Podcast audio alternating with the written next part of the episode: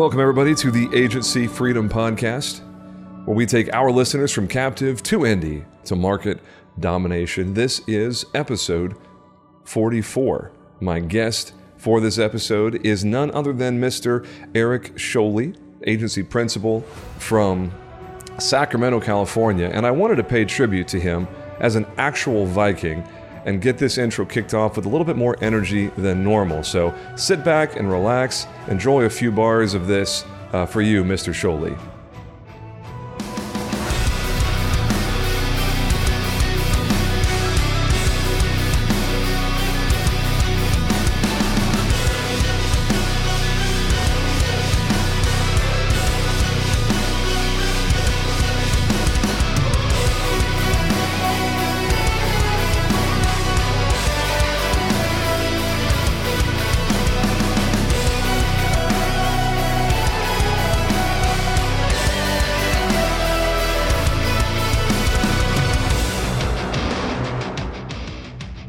Yes, he is an actual Viking. So uh, hopefully you enjoy that little uh, little set of bars there, Eric. Uh, I, I, know you had no idea that was happening. So you're either saying yes and fist pumping, or you're rolling your eyes at me being a complete goofball. So one way or the other, this is going to be a fun episode.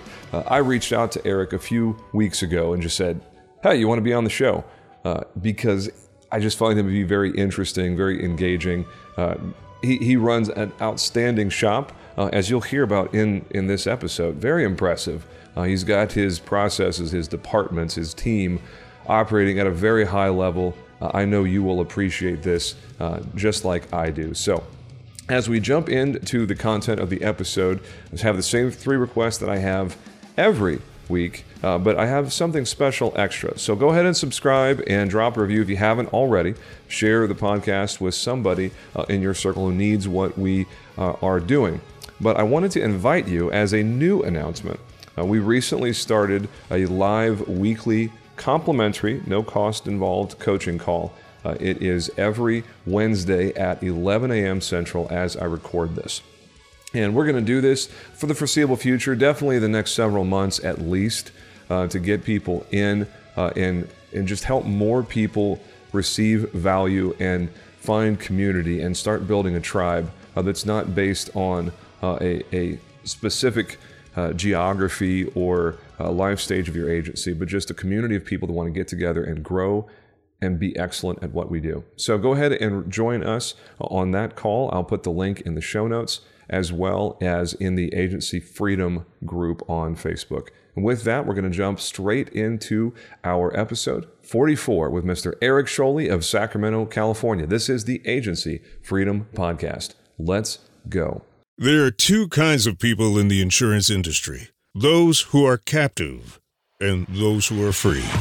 This is the Agency Freedom Podcast. There is so much I wish I would have known before I made the freedom jump to the independent side. I mean, even now, I feel like I'm learning something new every single month. We're all about helping insurance agency owners and sales professionals reach your maximum potential and flex your freedom. My team and I replaced six years of captive agency revenue in 17 months with RiskWell. 17 months, man. It's crazy. This show is where I share our successes, our failures, and what I've learned along the way. We lay out a blueprint of how to make your freedom jump from captive to indie to market domination. I'm bringing you colleagues from markets across the country with dozens of different specialties. They're eager to share their stories and best practices with you. I'm your host, James Jenkins. Welcome to Agency Freedom Podcast. Let's go. What, what's the weather there today, man? I, I know Sacramento area is typically not known for being bitterly cold, right? Correct. No, we, we have all four seasons, but it's uh, today it'll probably get up to like mid to high 60s. Oh, but man. it's snowing about 30 minutes away from me right now, so it's kind of weird weird weather. It might rain tonight. We haven't had rain in like two months, so. Hmm. I feel like drought is always a thing in California. Like you're always. never not in drought conditions. That is correct. Which is weird because like thirty percent of the nation's produce is grown in California. I don't understand that. That makes no sense to me. It's an issue. Yeah, like we had in December, we had our all-time record for the most rain and snowpack ever since it's recorded this last December. So we were all excited, going, "Oh, it's going to be great!" And then in January, we had the driest January ever recorded. So it's just kind of a a give and take here. Hmm. Okay, before we jump into this thing, how do I say your last name correctly? I've always said solely and kind of like Scholey, made the J like, silent. Scholey, like the J's and H. Scholey. Scholey. Yep. Okay, awesome. So Eric Scholey uh, yes. from uh, where, what's exactly? Are you in Sacramento or in one of the suburbs? Sacramento. Sacramento. Okay. Sweet. Sky Insurance Advisors or agency or what? Brokers. Sky Insurance Brokers. Brokers. Okay. You know, you'd think I would have done a little bit of research before we hopped on a call. We'll here. see how well you remember all this. no, no, it's your your brand is on point, man. I, I love what you've got going on there. So, um, yep, thank you. Well, let me just go ahead and officially open this thing since we've been recording for a little bit. Um, welcome to Agency Freedom Podcast, man. Thanks for being my guest here. Um, Freedom Jumpers, I invited Eric on one because he's just a really interesting guy. Uh, he's doing a lot of cool things. I love his personal brand, uh, the the bravado, the just the I am who I am, deal with it uh, way that he does everything in our industry. I really vibe with that. Um, you know, he he has been involved behind the scenes in a lot of things, uh, and I maybe I'm out of line for saying this, but uh, Nick Ayers could sell to anybody. When Nick decided to get out of the agency game and, and focus his attention elsewhere, he he chose to sell to you, Eric, and that says a lot to me about the kind of guy that you are, uh, the kind of, of agency principal that you are. Because I mean, Nick Ayers knows everybody, and the fact that he chose to put his clients in your hands that says a lot to me. And well, thank you. Yeah, I, yeah, I know I, that's not I something that's. I thought that was a, a, nice gesture of his as well, and I, I was honored, uh, honored for the opportunity. Yeah, maybe I'm out of line for saying that publicly because a lot of people no. aren't aware of that, but I think that's a really big feather in your cap. So I wanted to give you props for that. Um, thank you, man. Uh, you asked what I wanted to talk about in this call, and when I put the word out on Facebook and basically said, "Hey, Freedom Jumpers, what do you guys like most?" What do you get the most value out of, the most interesting uh, takeaways? And without a doubt, uh, the the biggest answer was people want to hear from other agency principals who are doing cool things and operating at a really high level. Uh, and that, that, from what I can tell, man, that is Eric Scholey from start to finish. Uh, so it's been a work in progress, though. So I have I have a lot of topics I can touch on and and and uh, try to share for people that are are making that transition or or just starting out. So yeah, I'm excited to be on here. I love the idea of of what you're building here. I love this community and the the podcast. So props to you as well for uh, what what you're accomplishing. I think there was a big need for it, uh, and it's going to be a huge resource. I've already listened to a number of your podcasts, and uh, huge resource for people that are either thinking about making that jump, starting a new agency from scratch, or just you know in their first couple of years and and might be struggling or wondering wh- where to go or how to build. Yeah, so you know I, I hesitate. Good, good service out there, my man. Well, thanks, brother. Uh, that means a lot coming from you. Uh, you're very familiar with the landscape, obviously. You know, as we put the pieces together of what agency freedom evolves into, obviously it starts as a podcast, uh, and you know, you and I have talked offline about what's coming next, and I, I can't share any details yet, uh, just because sure. the details don't exist yet. Honestly, it's not like I'm you know being coy or something, uh, but there's so many coaching programs out there. There's so many masterminds and so many, you know, paid communities. I have no interest in being just another one of those. Uh, when, when I look at the landscape and ask myself, okay, what is already out there that's operating at a really high level? You know, whether it's it's Carruthers or Mike Stromsoe's group, or I mean, there's mm-hmm. there's a, a, number of existing masterminds, J- Jason Cass and, and Agency Intelligence. I could name off a bunch. Uh, Chris Paradiso has a very cool thing where it's this invite only, you know, almost like some kind of Illuminati thing happening up in Connecticut. Yep. Uh, Jason Cass, I mean, he has his community as well. Yeah, everybody's got something. It seems. I don't have any interest in being some, you know, guru. Uh, that's that's not my jam. When I looked, it's kind of the same thing about the podcast. You know, like when I launched Riskwell, there was no blueprint. There was nobody in the industry. And I looked hard for weeks. It was like, how do I do this? And there was not a single place for anybody to get the here's how you launch this thing. It, it just didn't exist for early stage agency people. Uh, it didn't exist. So that, that's what I'm trying to build with agency freedom. I'm not trying to duplicate what's already out there. It's more like find the missing piece and add it to the zeitgeist. So well, I I love it, and I got to ask you: Are you having fun doing it? I I'm having fun building. The hard, yes. honest to God, the hard part, and Carlos and I have talked about this at length. The hardest part is at the same time the most credible part is that we are not gurus. We are not full time, yep. you know, marketing a program or our coaching services or pitching uh, agency owners on something because agency owners get pitched more than just about any other job, any vertical, anywhere in the economy because we buy everything. There's so yep. many different kinds of vendor that wants to pitch an agency principal. Uh, I don't I don't want to be that guy. So balancing the whole, yeah, I'm running an agency. I'm responsible yeah. for making payroll this month and hitting our revenue yep. target.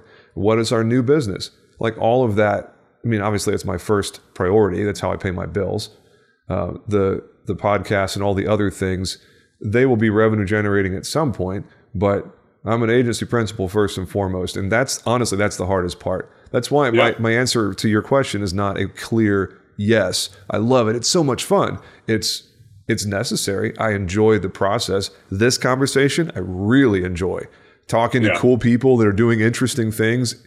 I'm, I mean, I'm taking notes just like any freedom jumper or anybody who's listening to this uh, podcast is, you know, sitting there going, "Oh, I got to remember that." I too, more times than not, I'm going, "Hmm, I'm just going to write this one down and look at this later," because yeah, I mean, yeah, that's the beauty of collaboration. Maybe you'll Correct. learn something from me. I know I'm going to learn something from you.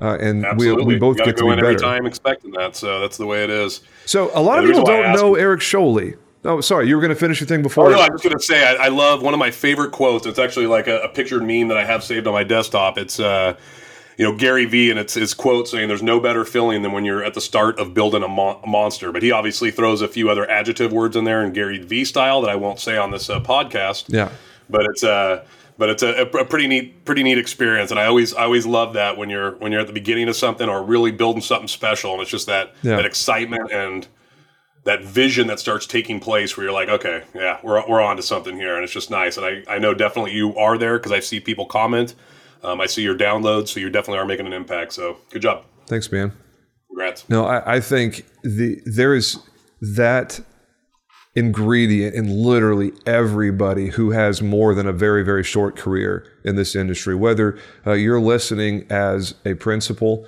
or a producer or a core team member who aspires to be a principal at, at some point, whether you're building a book of business or you're building an agency and a team and whatever that is, that that builder mentality is present in yep. virtually everybody that I know uh, in the industry. Everybody's building something. Uh, and that just that's just beautiful. I love it.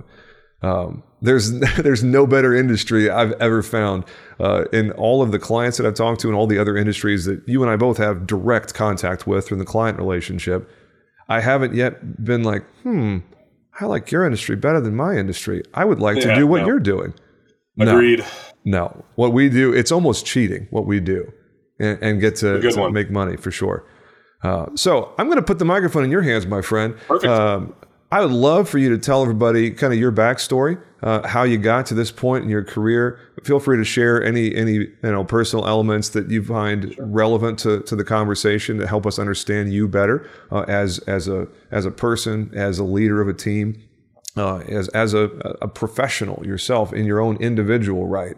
Uh, take it away, my friend. Who are you? All right. Yeah, so uh, the the whole story started when I was a young young kid, and I just was dreaming about being an insurance agent one day when I grew up. So, no. so I just get just just like I think everyone in the world, you don't really grow up dream. I mean, there might be a few people, but you don't dream to get into the insurance industry per se as you get older. So, myself, uh, like many, uh, I took an indirect route and kind of backed my way in into this industry. So. Uh, I got I started really in, 2007, so we're coming up on what 15 years uh, in the industry. Mm-hmm. Um, I started because I wanted to become a financial advisor. I'm a numbers guy. I love numbers. I love money. Um, I like accumulation. I like building. Um, everything you were mentioning a little bit earlier. Um, so I thought, hey, this would be a good calling is to to really help people um, with finances. I think there's a huge lack of it in America for training and people's knowledge of, of how to properly save and, and do things. Um, so that was really the route I did. So um, I joined New York Life, you know, got my insurance license, life and mm-hmm. health, uh, with the goal of getting my securities license hmm. and hmm. and going that route and have them help help accomplish all of those. Um, so that was my goal from day one. Uh, but just I got in, started selling life insurance, and actually was pretty good at it. So came out of the gates fast. Um, started selling life and started enjoying that as well. But still, my focus was going to be on hmm. on uh, financial planning. Yeah, man, what a great company do, to pick, though. Of all the ones you could pick, New York Life is the 800 pound gorilla for sure. Correct, correct. It was just I, I, had some connections at one of the managing partners there. Hmm. Um, I went in and interviewed, and uh, just felt, hey, this would be a good path. Like I said, I I, I knew it was really just a uh, a pit stop for me was my idea going in. It was just a necessary part of to get to where I ultimately wanted to be. Um, but with my sales and life insurance, they that company does what they do with any good salesperson is they try to ruin you and, and throw you into management, right? Yep. And uh, so right away, that's where they were trying to groom me, move move in. Um, with New York Life, you can't sell when you're in management. You're no longer allowed to sell, which was pretty big downfall for me. Yeah. Uh, but was still going to pursue that because I love working with people, love leadership, love training. Hmm. Uh, and then I made my way over to Mass Mutual Financial Group to be a manager or managing partner, whatever title that, whatever title they give. Um, and for two years there, I basically just trained, recruited, and developed agents um, on life insurance, you know, disability, uh, long-term care, um, annuities, all the above. Hmm. Uh, was was was securities license, was doing a little bit of that as well. So you have felt the uh, pain of FINRA and Big Brother looking over your shoulder constantly. Oh yes, I'll get I'll get to that more in a second here. On, of course. Oh, it that's is, the worst. a whole nother beast and a whole nother animal. Well, and you had your sixty-five, right? Uh, no, I said a six and sixty-three at the time, and then I was going to go sixty-five and seven and go more on the managed side. That was my whole plan. Was, okay. There was a stepping stone to the whole idea I had here. Um, Go ahead. I come Sorry. from a family of entrepreneurs. So my dad, I grew up. My dad owned companies. I have five brothers and sisters. You know, four of them own companies mm. still to this day. Uh, so it was just something I was learned at a young age. Is hey, how to build, how to be in that mindset. So I knew ultimately I wanted to own and operate my own place. Um, 2011, I decided to get out of the corporate side because you know Mass Mutual, just like New York Life, both you know Fortune 100 companies, very corporate, um, very captive to the to the extent. So on the life side, not the personal line side. Yeah, very Kool Aid. yes. Oh yes. I, so I know like, Kool-Aid. the farmers, the state farms, all that. I, I know that lingo because they do the same thing on the life side, and it's. Uh, they teach you very well not to like anyone else's product and everyone else is you know the worst and yours is the only yeah. one that matters they're all evil and incompetent yours is the only altruistic the only beneficial option so, Carry on. Yeah, so I launched and just completely was going to do just securities and, and, and life insurance. Uh, brought over some of my agents with me, um, and that's where the, the whole FINRA and SEC and auditing and marketing guidelines um, really started putting its weight down on me. I actually got in in about 2012. I started selling property and casualty, only with the idea is to help me recruit more life agents. Because you know, in life insurance, it's really you know like a lot of sales jobs, you you eat what you you hunt and kill. So you know, you're every month you're starting back at zero for the most part. Very little, very little sustainability long term. So I thought, hey, if I could if I could get agents that could cross sell some property and casualty um, they could build up a little bit of a base, and hey, this would be great to recruit to. This would give me a leg up against the New York Life and Mass Mutual. So I kind of backed into property and casualty, but much like life, our agency got really good at it, really efficient at it. Um, and I realized, hey, this is going to be an area that we can grow and, and do a lot of good things in the community and be a huge resource for people in. So um, we started taking off there. And in 2014, that's when I realized, with what you were just alluding to, uh, marketing and all that that the security side for what I wanted to do on the insurance side wasn't wasn't going to play well together. Mm-hmm. Uh, so at that point, that's when I, I sold off that portion of the of the book, and we became strictly an insurance agency. Um, and we're, we are a generalist, uh, so we do you know group benefits, life, health, uh, you know commercial and property and casualty. So that's that's really the track we've been on the last seven years. Um, and I like to tell everyone, um, you know, I've I've failed my way into success. So mm. uh, I've done everything wrong in this industry and found ways to, you know, get through it and find ways to come out on the other side. So, man, uh, I love working with people that are new to the industry or are making that transition because uh, it, it's it's it's good to share some of my experiences just to try to save them save them or just educate them a little bit. Obviously, you learn by making the mistakes. That's the best best trainer in the world is by failing. So mm. uh, it's uh, but it's still nice to be able to have those conversations and share. Um, I you know I tell everyone from the very beginning I'm I'm not really an insurance agent. I'm you know you want to talk contracts, you want to talk policy language. You know I have one of my best friends, Aurora. Aurora is fantastic at that. one of the competitors here locally, but uh, I'm a business builder, and I just happen to be in insurance. Is really where I'm at. So uh, but yeah, so that's where we've been. We've been on a great growth curve, and uh, you know we stand here today, a pretty healthy agency, profitable. You know, have se- have 17 members in my agency, and uh, yeah, we've been on a on a very fun, very uh, energetic ride. Man, so that's where I'm at today. Whew, you just teed up the entire rest of the conversation. I have yes, like sir. five or, five or six follow ups, and there you go. The whole episode is now in front of us. Uh, that's fantastic. You say shoot from the hip. That's going to be a dangerous thing when you give me a microphone and tell me to shoot from the hip. You never know what's going to come. You know, I just love episodes like this where I literally have no idea what the finished product is going to be. It's beautiful. Um, you, I'm trying to figure out which one of those follow ups to ask first. I'm going to start with where you, you know, at the top of, of that blurb there. The, the process of going from a, a life and health uh, focused agency to P&C is transformationally different. Like the structure is different. The comp is completely different. The systems and processes, sales and marketing, and you know the carrier mix that you're going after, it could not be more different. Yes, it's still technically right. insurance, but the whole game is played very differently.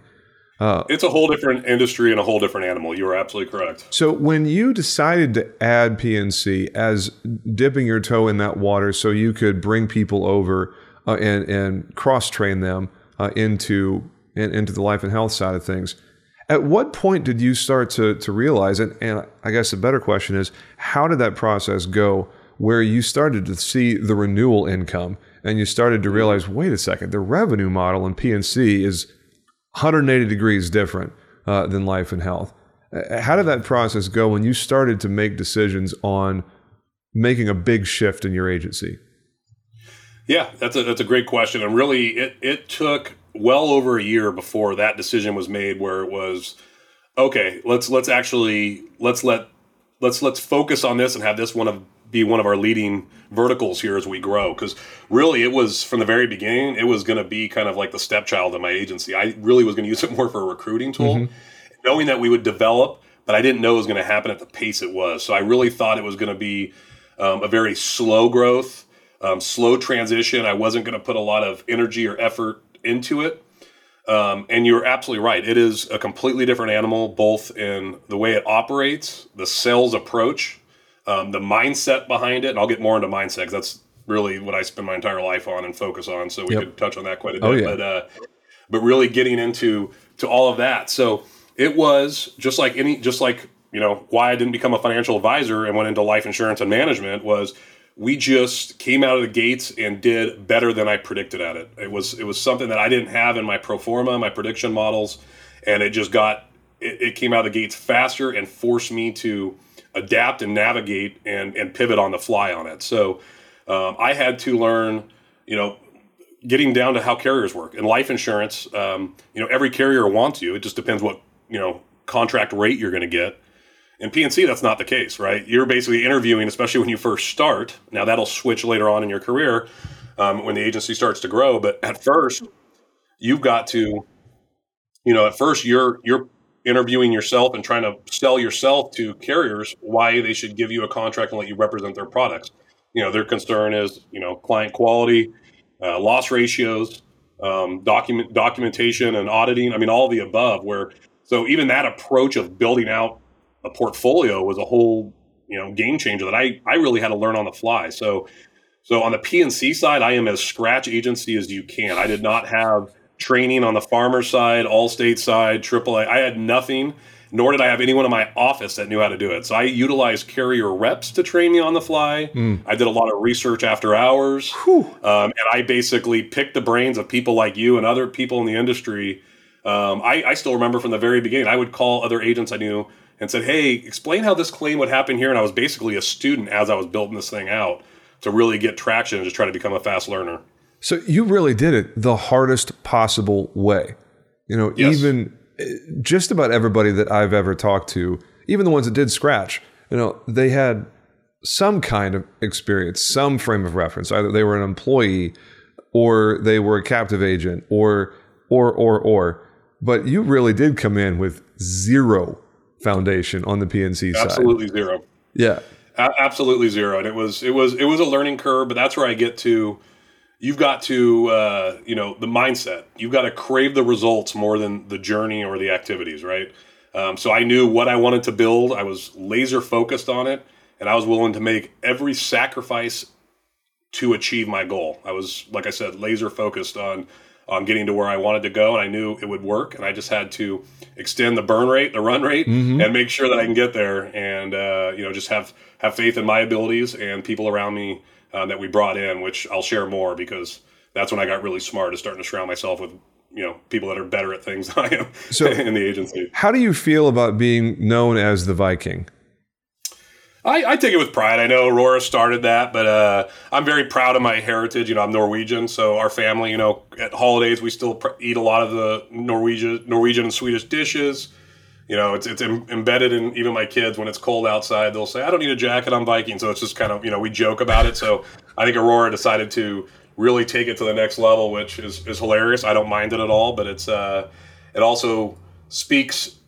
I think it also shares with some of my mindset. You know, yeah. uh, I you know one of our Christmas parties to our team is you know we talk about some of the folklore. You know, Vikings would pull up to invade a invade a city on their boats, and you know the general would would say, "Hey, burn the boats behind you." So these Vikings knew they're either dying or winning to get off this off this uh, island, right? So you brought it up. In a lot of things I do. I don't dip my toe in. I jump in and I burn the boats, and that's just exactly what I do.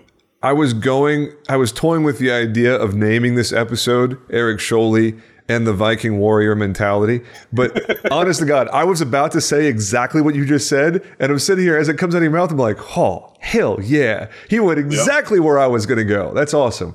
That whole burn the ships mentality, like everything I've seen from you, it seems like that really is how you operate. You, you're going to, you know, look look at it from the shoreline, you know, view the shoreline Correct. from the boat. You're going to decide is this a smart move? Is this what we need to do? But once you make the decision, you are all in. 100%. So I, I, my decisions are calculated. So I don't want it to be confused. I just blindly no, no, no, you know, run after things and not know. So they're calculated.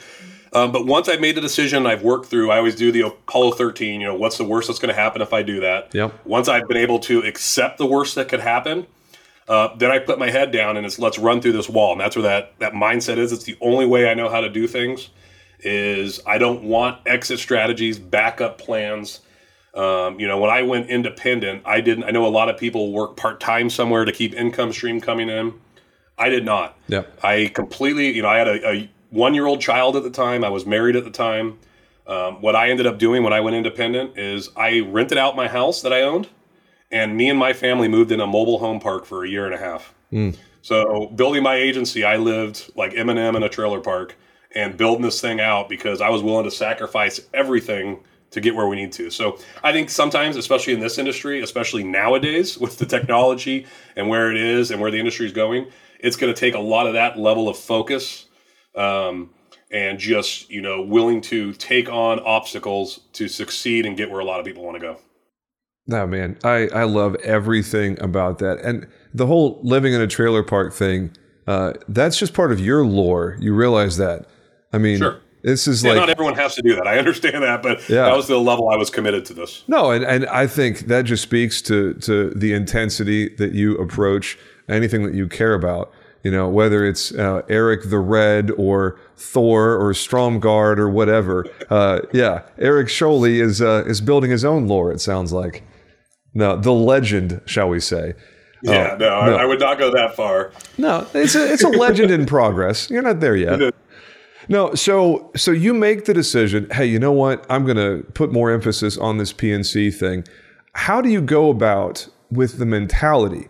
Uh, okay, we already talked about this, but from a process standpoint, and when I was a farmer's agent, I was really good at selling life. I didn't enjoy it at all. Sure. I, it was not something that I I looked forward to but because of my background in in like studying the practice of communication and persuasion and whatnot, I understand the emotional sale. P&C is right. a logical sale. It is a calculated risk management, data and statistical based sale. Life insurance is exactly the opposite. And that's something mm-hmm. people that don't do a lot of life insurance, you know, if they dabble in it as an added revenue stream in your P&C agency, you really don't have any reason to be thinking along these lines. But the whole sales process is completely different. You're tugging right. on people's heartstrings. You are getting them to ask themselves really uncomfortable, difficult questions like, what happens if you die and your family has no money? Like Correct. the whole process is different than P&C. So I would love to hear from you, not not in a, a procedural standpoint. I just sure. mean for you as as a leader of a company. How do you go about staying out in front of the change in talking points and the way that you interact with your prospects? Because man, that process could not be more different. Yeah, no, that's a, and you're absolutely right. So, you know, speaking on the life side, you're trained to exactly what you just said, make it emotional, right? That's, I mean, that's how people do. You're selling a, a piece of paper for a future promise that the person usually isn't going to get the benefit for. It's for the loved ones or business when yep. you're talking just, you know, from a death benefit standpoint. But by doing that and getting those emotions, one, you're very comfortable talking at any level with people, but two, you are getting very good or you're incredible at building relationships, right? You, are very good at connecting with people at a deeper level than a very transactional level. So, be able to apply that, we just, you know, I just took, and a lot of people on my team just took that mindset and was able to apply it to this industry. And we had good success at it because it's an industry that is so commoditized you know you see the you know commercials. I know a lot of podcasts talks about this but you know 15 minutes to save 15% you know so easy a caveman can do it. I mean they're just trying to simplify you know take out the relationship and make it so transactional um, that they don't require really the agent role. So we use that to our strength. That's where we were able to differentiate, which I know a lot of people on the independent side focus on that as, hey, we care about you. You're not just a number. You're not doing a call center. I mean, we did all of those too, but we were able to connect at even a deeper level.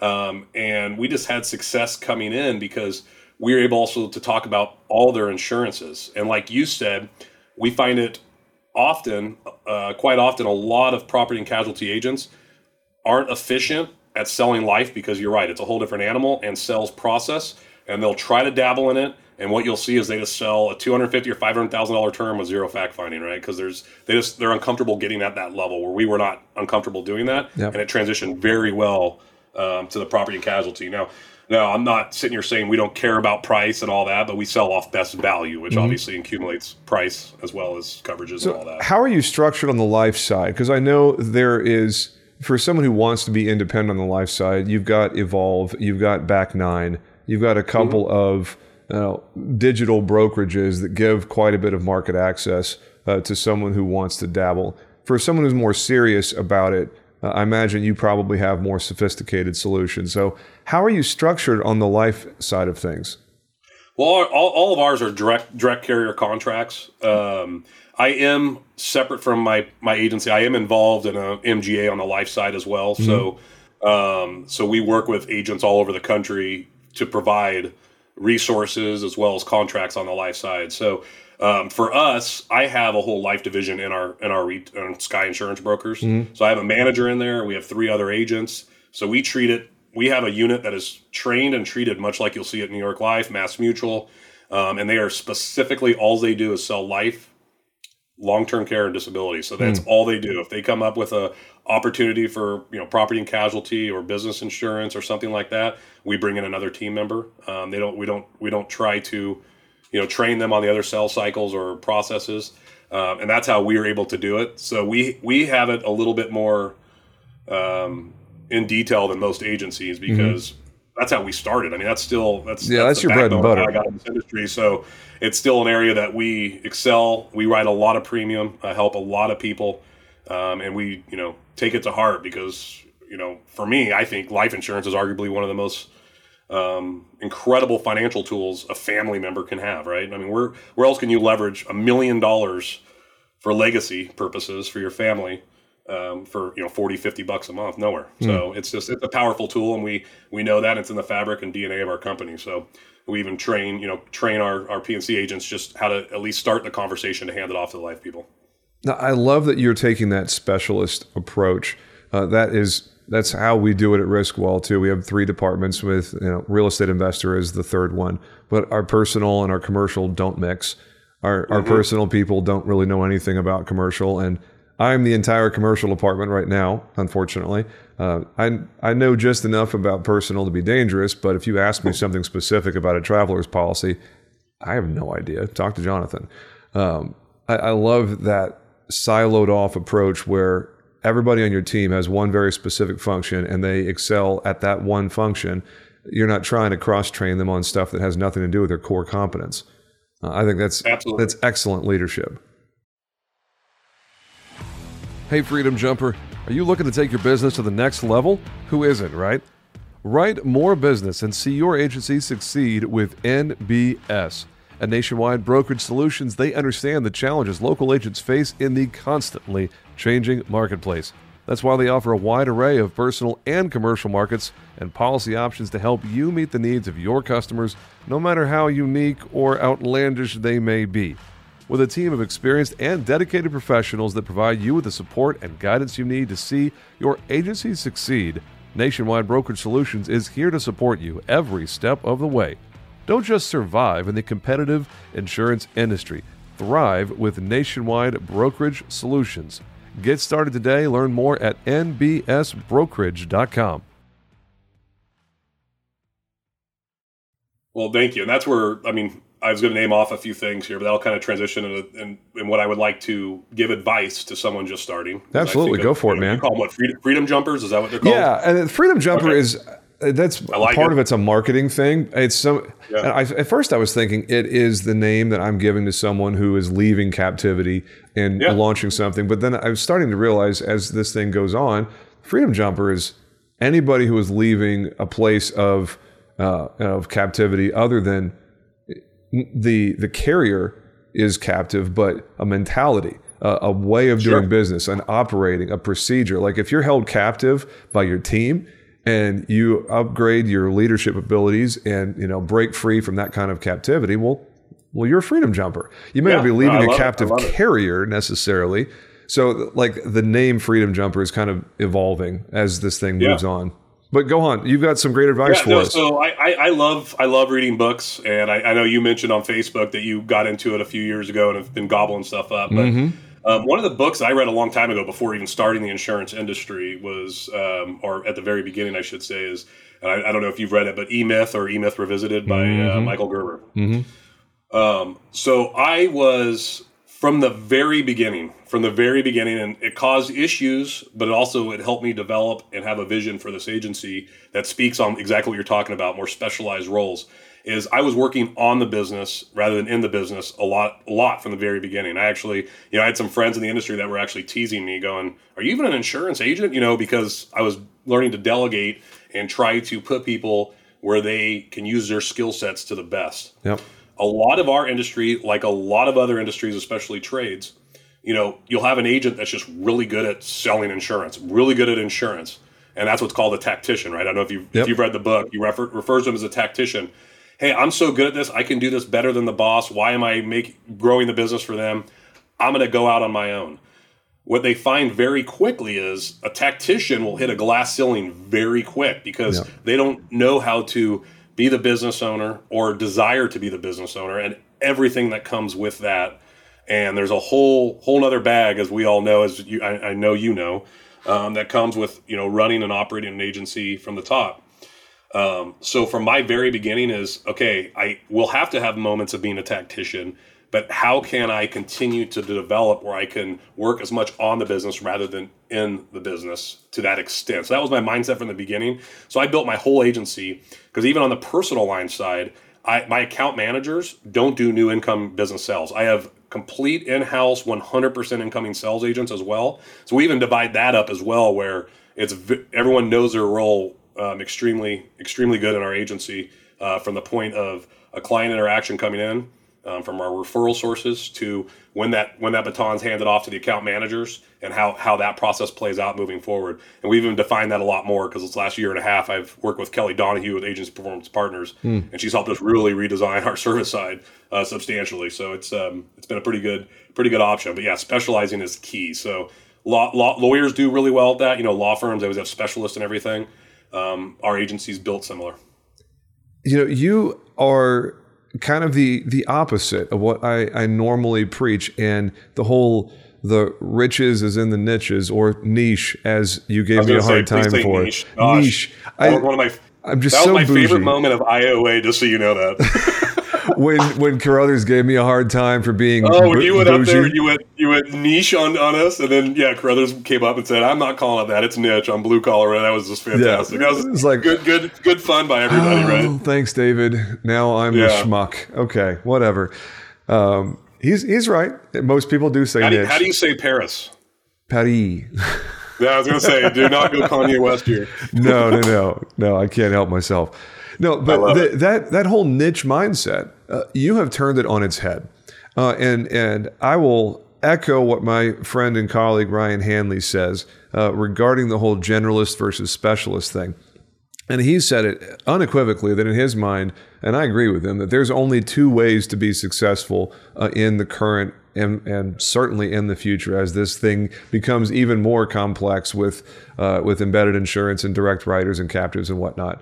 There's only two ways to be successful in, in a distribution method. You either have to be a very clearly defined specialist in, mm-hmm. in a, a small number of verticals, or you have to be a generalist that is intentionally focusing on one specific geographic area that is, you know, you know, draw a radius from your physical office location and be the generalist in your specific geography. There's only really two ways to do it at scale successfully. And it, you're the first that I've talked to on this podcast that has dove all the way into the generalist pool and said, this is who we are, this is who we're going to be. But how do you do that at scale? Because uh, you've got a large and successful operation, and you yeah. said, no, we don't need to be a niche. Well, we're going to be a generalist. We're going to deliver every possible line of business for our client, but we're going to do that very successfully and at scale. I'd love to hear your your methodology on exactly how you do that so effectively and how sure. you resist the temptation to niche down. Okay, so I will start off that we, I mean, I guess we do have a couple of verticals that could be considered niche a little bit, and it was built out of necessity just because we, you know, most of our clients are in California. Mm-hmm. So, you know, California, California and Florida, everyone in the you know country knows those. Those, those are hardest two markets. Very unique insurance worlds. Um, every carrier wants to be here because they're they're big carrots to dangle, but how can they be profitable, right? So, um, you know, our entire state burns once a year or twice a year. Um, so from that, we did have to build a high fire division in our office. So again, breaking down more specialists in our office. So we have a team. All they do is high fire stuff. Once it's been declined from all of our preferred markets by our our, our regular in-house salespeople, it goes to a high fire specialist department. Our, our our lead guy there is Adam Levine, spelled exactly like Maroon Five, but he looks nothing like Adam Levine from Maroon Five. Um, and you know he's he's a gentleman that has a law degree and everything, and and he goes in now and fully underwrites these. We're mapping out you know distance to fire station response times, fire hydrants. So we do we do specialize there to an extent. So we are known as one of the areas or one of the agencies in the area to deal with high fire insurance, which is a big problem where we're at stationed out of you know, based out of Sacramento, right, the the valley here, the foothills. So, um, and I, I learned like you know to give a shout out, I learned a lot there from one of my best friends. A lot of people know her, Aurora Aurora Mullet. She is that is her niche. I mean, she is a phenomenal resource there. Um, but we've kind of built alongside her to help with. There's a big need out there, and, and she and her and I share and collaborate a lot of ideas there. So she has been phenomenal for me.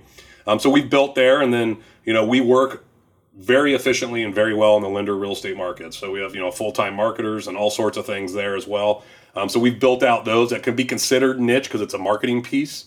Um, and we, we are well known as a player in there. So to start start there, we do have a couple of things that can be considered that within our agency. Mm-hmm. But but you're absolutely right. I call myself a generalist agency, and we we are for the overall blanket and umbrella from the outside looking in.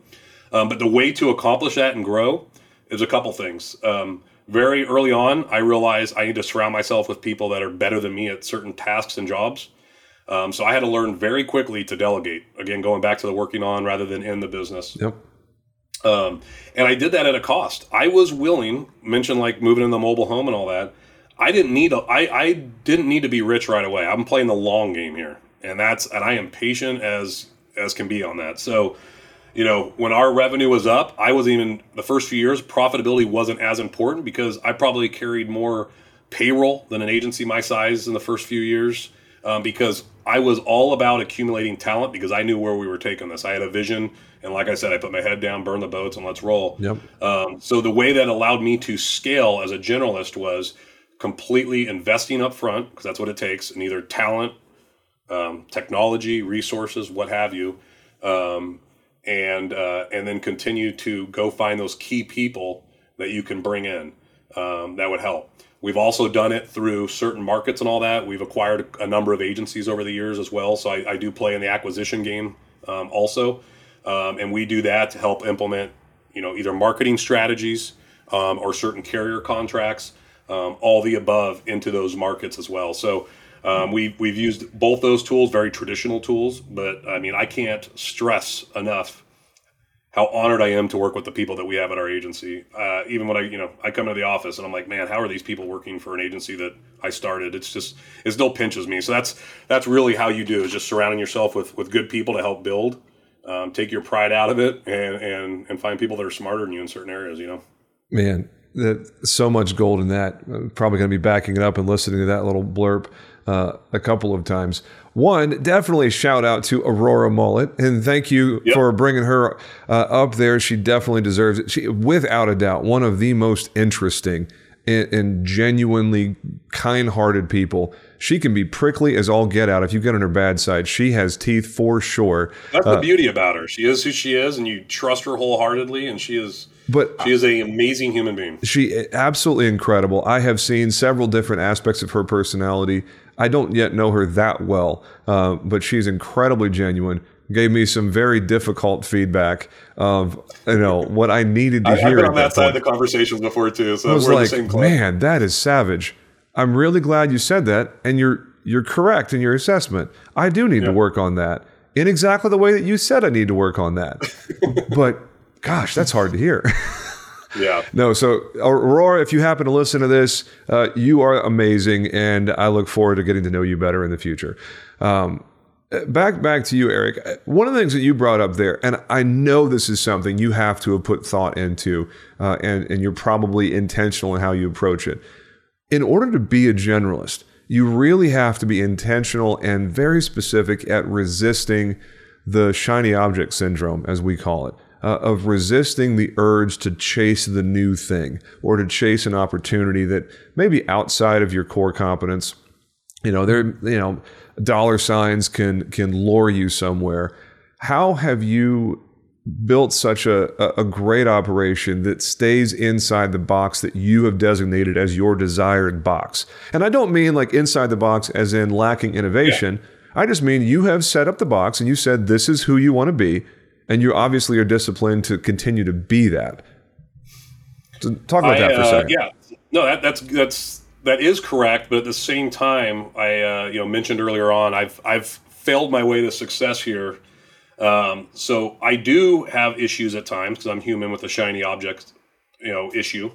Um, especially when I go to IOA events or you know you know interact or have conversations with people across the country. It's like, oh man, we could do that out here. How can we do that? Uh, much like David Carruthers, if you looked at my GoDaddy account, I have so many own domain names of ideas I've had that I've never taken to market. So I, I do test pilot behind the scenes or even sample market stuff here. Um, so I have put energy and time into the shiny object, unfortunately. Um, but before I burn the boats and go all in, I got to calculate and make sure it's something. So I have tested out a number of things over the years and decided – exactly what you said. This isn't really going to fit how we're building or make sense in the long run, and I don't see it in a scalable, you know, scalable uh, place for us in this agency, uh, and it's not a wise w- place to use our resources. So um, I do test a lot of things out behind the scenes, um, and and give a lot of thought and energy into certain things. Um, you know, even going back to Carruthers when he was showing, you know, his wedding insurance, you know, sites and all the direct to consumer stuff and all of that. Um, you know, I, I, would be lying if I didn't consider that. And how could we implement that? And who, you know, those are all things in the back pocket that if we have time and energy in the future, we can maybe pull back out. But so, so to answer your question, I do look at some of that, and it is an issue, and it is something that everybody has to be cautious of. Yeah. Um, can it be costly? Absolutely. Not only in resources and, and money, but more importantly, resources and time, right? So, um, and I, I have definitely paid the piper on both of those on many occasions, mm. um, and then just not not went full force into it and pulled it back out. So, um, I had to, I had to actually get to the point where I was careful even sharing with my agency some of the stuff that I was considering because I didn't want them to think that we were bouncing around too much on some of the stuff, you know, to focus. So, yeah. Uh, but then that's where it's nice having people like yourself, and I have a lot of colleagues and great relationships across the country. But you know, we've kind of have our own little, uh, you know, crew here in Sacramento. Everyone, you know, it freaks everyone out when they see us together on social media and everything because we're technically all competitors, all well known in the area. Um, but we're all great friends and, and, and resources. So I bounce ideas all the time off on them, knowing that you know they can implement it and run it in my backyard here, uh, no concern. So, so, that's always nice too, because I, I talk through a ton of things with people weekly, and that always helps navigate that too. Well, the beauty of what we're all doing, if we really do practice that blue ocean mentality on a day to day, we're not just saying we practice it, but in reality, we really hope our, yep. our peers fail. We hope that we're better than them but I mean, like actually practice a blue ocean right. mentality. There's so much business to go around. And when we so when we take into account the market share that direct writers and captives and direct to consumer insurtechs have, though the independent channel as as a a body, there is so much that we can take together. Uh, that I mean, that's really what I see as my, my competition is the billion dollar marketing budget that is putting bad information in front of my prospect and teaching them to be transactional and, you know helping them prop up bad habits for how they buy their policy like that's what i see as the opposition. So I, when you say stuff like that man i just love it because yeah it's an abundance mindset. I mean i, I talk about that often. Um, you know I, I, consult or work with a lot of people that are starting businesses here locally. Um, so i have conversations all the time and it's just you know one of the biggest deterrents and this would be for anyone making that freedom jump or getting into the independent side um, you you want you want to turn people off the successful people off in our industry is have that scarcity mindset. And anyone that has an abundance mindset can sift that out so quick. Mm-hmm. um, you know it's just like oil and water. So i've had conversations where i could tell someone's fishing for information and then not wanting to share or collaborate. I know there's a hidden agenda behind it. Um, it's unfortunate because what you just alluded to is what the beauty of our industry is but also IOA, you know, better together in, in general is just that abundance mindset, and yep. um, and it's not geographical. It's not even, you know, I'm sure I know you you work you you work really well in the real estate investors market. I bet you know you, you and Sloan probably talk all the time on how to on a better, and you mm-hmm. guys work in the same markets and go after the same clients and all of that. So yep. it's just you know it's exactly it's a, it's a, beautiful thing. So that abundance mindset is critical for long term success in this industry. Well, the um, thing, you know, and you bring up Justin Sloan, uh, who is as you said, he he specializes very uh, very much so in working with real estate investors, and we do too. I mean, literally forty percent of my agency revenue is in the real estate investor vertical. Um, it is very interesting to me that I've only gone head to head. When I say I, I mean we. Like Riskwell and uh, sure. BSB has only gone head to head three times out of almost 6,000 properties that we currently insure, we've only ever even seen them on a competing quote three times out of how yep. however many quotes we've done. We we close more than 70% of every quote on the REI side. So it's, it's there's not a huge disparity between written and quoted. But just the fact that we have a specialist and another specialist and there's so much business to go around. Correct. Those two specialists almost never see each other, even though they're going after exactly the same profile. so so true, and that's so not true. even taking into account uh, the other people uh, in in the, the country that focus on real estate investors, like uh, the the Russ Castle. And uh, gosh, yeah. I'm so sorry, I'm forgetting your name. He's in Indiana. He's with Shine. Um, he does a lot of stuff on YouTube. I can't think of his name. Uh, Jeremy Goodrich. There, I just thought of him. Sorry. Okay. Um, The, Good memory recall there. Yeah, it was like if I keep talking about him long enough, I'll remember his name. Um, but we never, I never see any of them. And every single one of those people I just mentioned are prolific in writing real estate investors. And I virtually never run into any of them because yep. there's so much business to go around. And I think anybody who is practicing a scarcity or red ocean mindset, one, I just feel sorry for you. Two, Correct. I'm going to dominate you and make you look silly with the prospect. Yep. It, it, it's just so easy. They dig their own trench. It's like they're just going to hand a shovel to that person and say, "Here you go. Go ahead and dig." One hundred percent. So Man, we're we're coming close to uh, the end of the episode here. Uh, anything I else? We're gonna do a two-hour sesh. Oh, my bad. No, it'll have yeah, to be part one and part two. And roll, man. I'm just warming up here. Okay, guys. okay. I'm just kidding. well, I'll tell you what. I'm gonna go grab some lunch, and you can just solo this thing for about 30 minutes. Sound good? Yes. I, hey, like I said, give me the mic. I'll run. No. What what uh, what do you want to hit before we go? I know we've had a, a exactly as I thought we would, a rather eclectic conversation. What else you want to touch on before we land this plane? Yeah, I, I want to touch on company culture real quick and just and just mindset. Just kind of, I want to blabber a little bit if you don't mind. No, go for it, man. So important. Um, it's something that I hold near and dear to my heart. So um, when you're building a company and having a team, company culture, I think, is often overlooked, especially in the world we're in now where everything's remote. Um, trying to navigate and find that that sweet spot, which it can be done because we were always a in-office type agency. I was always against remote work, yada yada yada.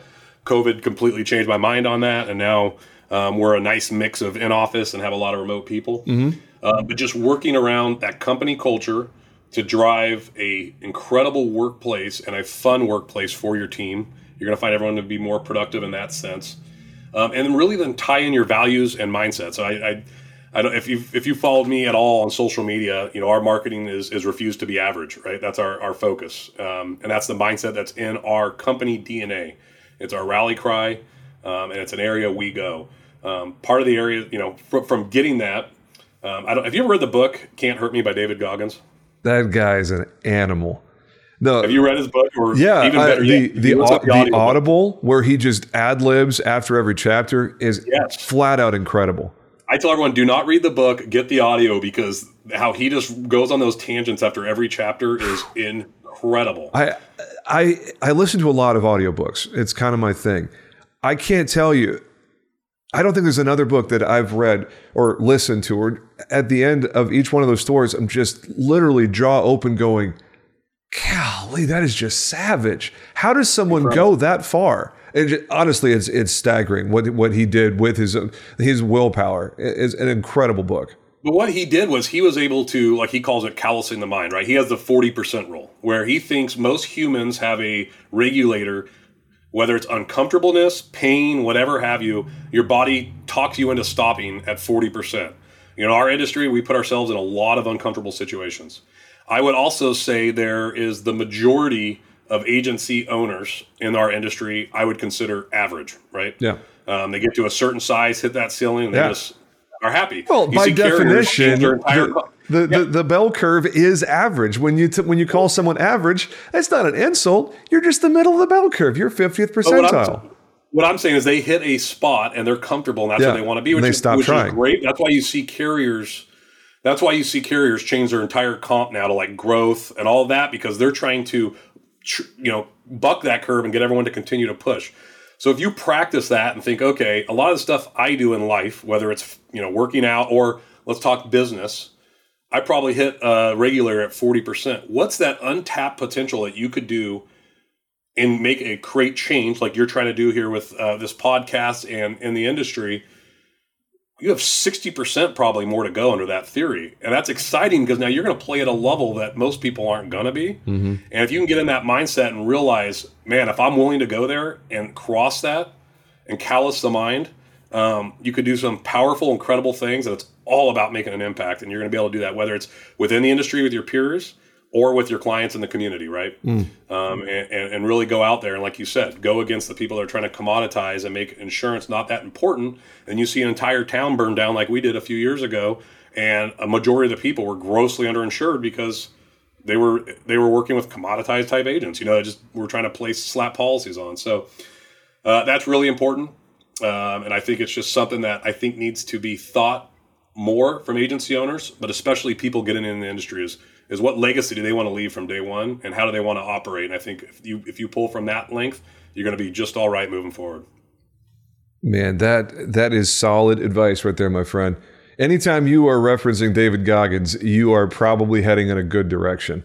I was trying. I was trying to get Nick Ayers to get him to better agency because he was asking who speakers were. I didn't know why he was pulling that, but I was just like, oh my gosh, because that's one of my things. I would love to see David Goggins talk live and. and well, and the thing is, he's local to Arizona. He lives in the Phoenix area. Did not know that. Yeah, at least he did at one point. I'm not sure if he does currently, That's but fantastic. but he did. So it wouldn't it wouldn't necessarily be a plane ride for Mr. Goggins to show up at Better Agencies yeah. conference. No, I'm gonna I'm gonna cross my fingers there. Hey, Nick Ayers, if you're listening to this, get you some David Goggins. Get Goggins. I, I, I mean, I'll even wrestle someone on stage if you want to kind of go with him, firing up the crowd or whatever. Right? Let's Man. just get Goggins out there. Honest to Sarah God, Daniel. I don't know if our peers can handle David Goggins. There are so many how do I say this without being rude? Um, there are a lot of people that are perfectly happy with where they are and they have no intention scare, of growing. He would scare a lot of people, make a lot of people uncomfortable. But hey, that's where you grow, man. Get uncomfortable. As he would say, they're soft. Yeah.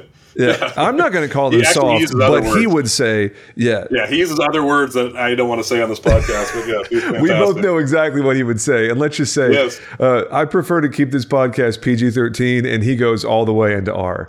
So, no, he does. Yeah, he does. Which honestly, I respond well to that in a pump you up kind of sense because, I mean, let's be honest. When I'm at the gym trying to go hard at something – I've got the metal and I've got lots of profanity in my ear because that's yep. just how I get fired up. It's not Absolutely. how I need to talk to someone.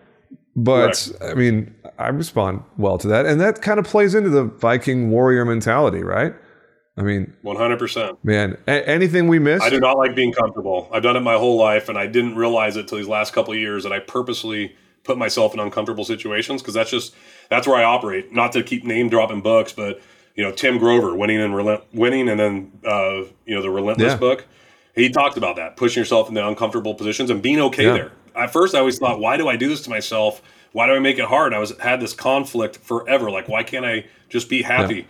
I'm wired just to be uncomfortable, and I just got to be okay with that, and that's that's phenomenal too. But it's you know keep pushing the envelope and growing. I love it. Everyone kind of learns differently. Right? And Tim Grover is is I don't even know what to call it. He he is intense to the point of making me uncomfortable reading his stuff because some of what he what he says it just comes out as really harsh and, and yeah. not even beneficial motivation, but just like harsh motivation, like like insulting someone to motivate them, and, and that definitely works for some people. And I, I guess you don't get to be Michael Jordan's personal trainer for twenty years. Well, I was going to say, look who he's worked with: Kobe Bryant, Dwyane Wade, Michael Jordan, among others these people are the elite of the elite at what they do. Yep. They've been surrounded their whole life with yes people pampering them. The, mean, the one percent of the one percent done. Yeah, he's got to be direct, and and there's and those people don't have time. Don't sugarcoat it. Just come at me straight. Man, I, I have loved Beautiful. this. This has been a solid 57 minutes. Definitely one of my favorite Good. agent interviews. Uh, anything you want to add before that, we uh, before we land the plane? Anything we missed? Uh, no, I mean, I, no, I mean I can keep going on and on, but I think this would be a, a good time to stop. Um, just an, another. I'll throw one more book because I love books out. One more book. If, I don't know if you've read it. Is Shoe Dog by Phil Knight. yeah. How do we have the same yeah, that list, story man? Is incredible, and and here's why I want to highlight it. Nike. There's a million different times Nike should have been dissolved in the first five, ten years of its existence. Yeah. That 99.9% of people would have given yep. up. And this is why I think it's important for anyone starting a business. Read that book but listen to the undertones of perseverance because yeah. I think Phil Knight deserves every ounce of success he's achieved because he did things that 99.9% of people would not have done to continue on with his vision. Yep. And I think that's where you need to dial in because if you're coming into this world, agents, you know, freedom jumpers, um, it can be scary, especially especially now with all the tech and you said it embedded embedded insurance, direct carrier writers all the technology. It's scary the technology they're implementing out here in California for the fire wind mapping and yep. all that stuff. Um, when you you know you have big brothers coming, I mean everything's coming in, so it could be scary. But you just got to persevere, burn the boats, and go out there and make it happen and, and write your success story because it's it's out there. Surround yourself with good people. Um, you know, I consider you one of those as well, James. But there's a ton of people in our industry, everyone's here willing to help, yep. and uh, let's get after it and let's go let's go make a change. I, and I'm going to end on that. You know, the the last thing that I will say because you you did touch on the embedded thing, I I kind of sprinkled that in the group just to chum the water, so to speak, and I was I wouldn't say surprised, but a little disappointed at a lot of the comments that came back as like, "Oh no, it's just the next thing. It'll come and go. It, it's it's no big deal." Not. I'm like, if if you think embedded insurance is a come and go, and you just ride it out and it'll go away, embedded insurance is not a flash in the pan. I'm not going to steal from I've, my future. Com- go ahead. Sorry. Yeah, I've had some conversations with some tech companies that are looking to get into industries to, to embed insurance in that you wouldn't even think. And really, their game plan is everyone's like, oh, direct writer. They'll use a direct writer. They're only going to get a small portion. Uh, that might be that might be correct at first, but they're just trying to gather data, yeah. and then what they're going to be able to do. I mean, you already see it like with Openly, how they do their coverage A up to five million. Yeah. They're going to be able to encompass a much larger base rather than the specific time, client type with the policies that they're going to be able to write with the data they're capturing. It is absolutely a real threat. It's not the end all to insurance. Yeah but it is absolutely something people would prepare. So if you ever do a podcast with a roundtable discussion on it, I would love to be on that with you. I will absolutely include you on that because I think if, when I look at the landscape and of all the conversations that I have just talking shop with people, I think embedded insurance as a category is, and I said this in the post, and I wasn't being hyperbolic. I really do think embedded is probably a bigger threat to the IA channel in the next, call it, I don't know, 10 years, certainly the next 10 years, maybe not the next five necessarily, but as we look at the next decade, a decade from now, there are so many people that never make it to an agent's office because they bought at checkout. And, and it is a correct. fully embedded product that the independent agent doesn't even have the opportunity to engage because they're not a prospect because they bought at checkout with some other thing. And if we as as agents are not uh, if we're not ready for that and proactively engaging with our people before they ever get to a checkout, where they've got that tempting little checkbox of "Do you want insurance for this product that you're buying?" We'll just we'll just wrap it into your purchase. No big deal.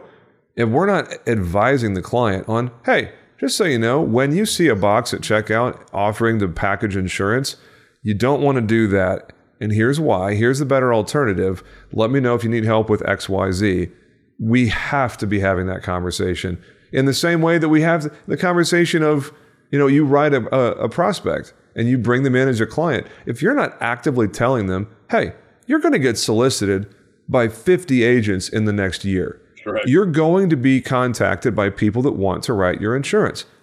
Just remember, yep. we are a fully independent office if you get a mailer, if you get a solicitation from someone, just check with us first because the likelihood is very strong that we can do whatever they can do. And you already know us and like us and trust us. So just come on back right. to daddy.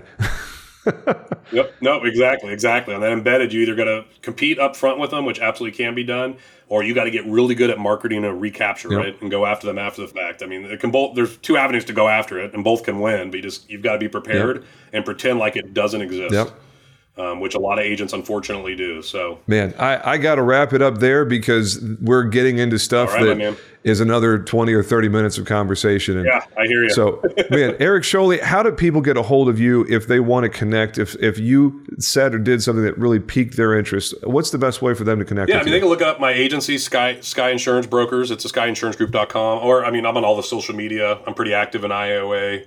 Um, yep. So definitely hit me up. I get I get reached out to often on Facebook Messenger from IOA members and and have conversations all the time on various topics. And like I said, I have an abundance mindset, so I'm here to help. But like you said at the beginning, is not there's not a single conversation that I don't learn from as well. So it's just a, a never-ending process, and we all help each other. Better together. I, have right? got a question, right, Dave Jackson. If if I if I get you'll need to tell me you know your sizes and everything. If I get an actual real Viking costume with the horn helmet and everything. Will you wear it in Nashville? Yeah, or you can wear it and match me because I already have one. No, I'm just kidding. Yeah, I would. I, I probably would, especially. I'm not uh, not drinking too much right now, even though I'm I'm catching a plane tomorrow morning to Mardi Gras for my first time in my life, so it should be interesting. But uh, but yeah, if I have a few drinks or Aurora gets me having a few drinks or someone out there, uh, 100% I'll wear a Viking costume for you. Love that. Now, quick question on Mardi Gras because my my friends uh, uh, Eric Garcia and Bradley Flowers have an ongoing war over which one is the authentic Mardi Gras. Are we talking about New Orleans or Narlands, as they say down there, or Mobile, Alabama?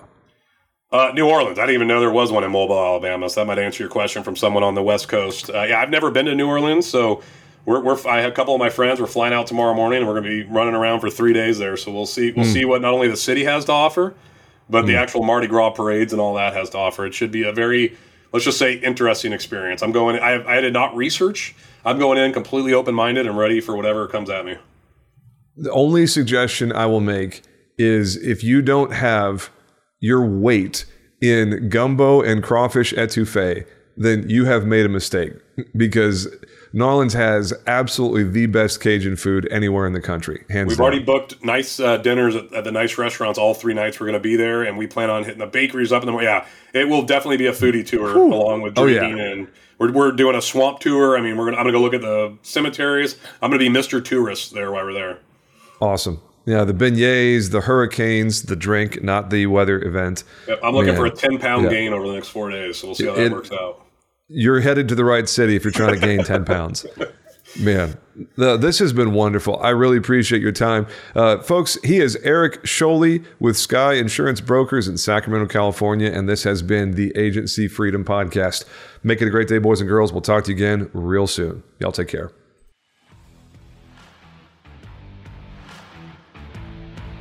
Thanks for listening to the Agency Freedom Podcast. Please subscribe to AFP on your favorite podcasting platform to get automatic updates on every new episode and help other people find us organically.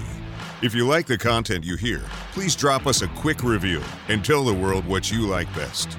Most importantly, please share agency freedom with someone you know who is still on the captive side of the insurance world. They'll thank you later. You can connect with other Freedom Jumpers, ask questions, get advice, and share your best practices in our Facebook group. Just type Agency Freedom Podcast in the search bar.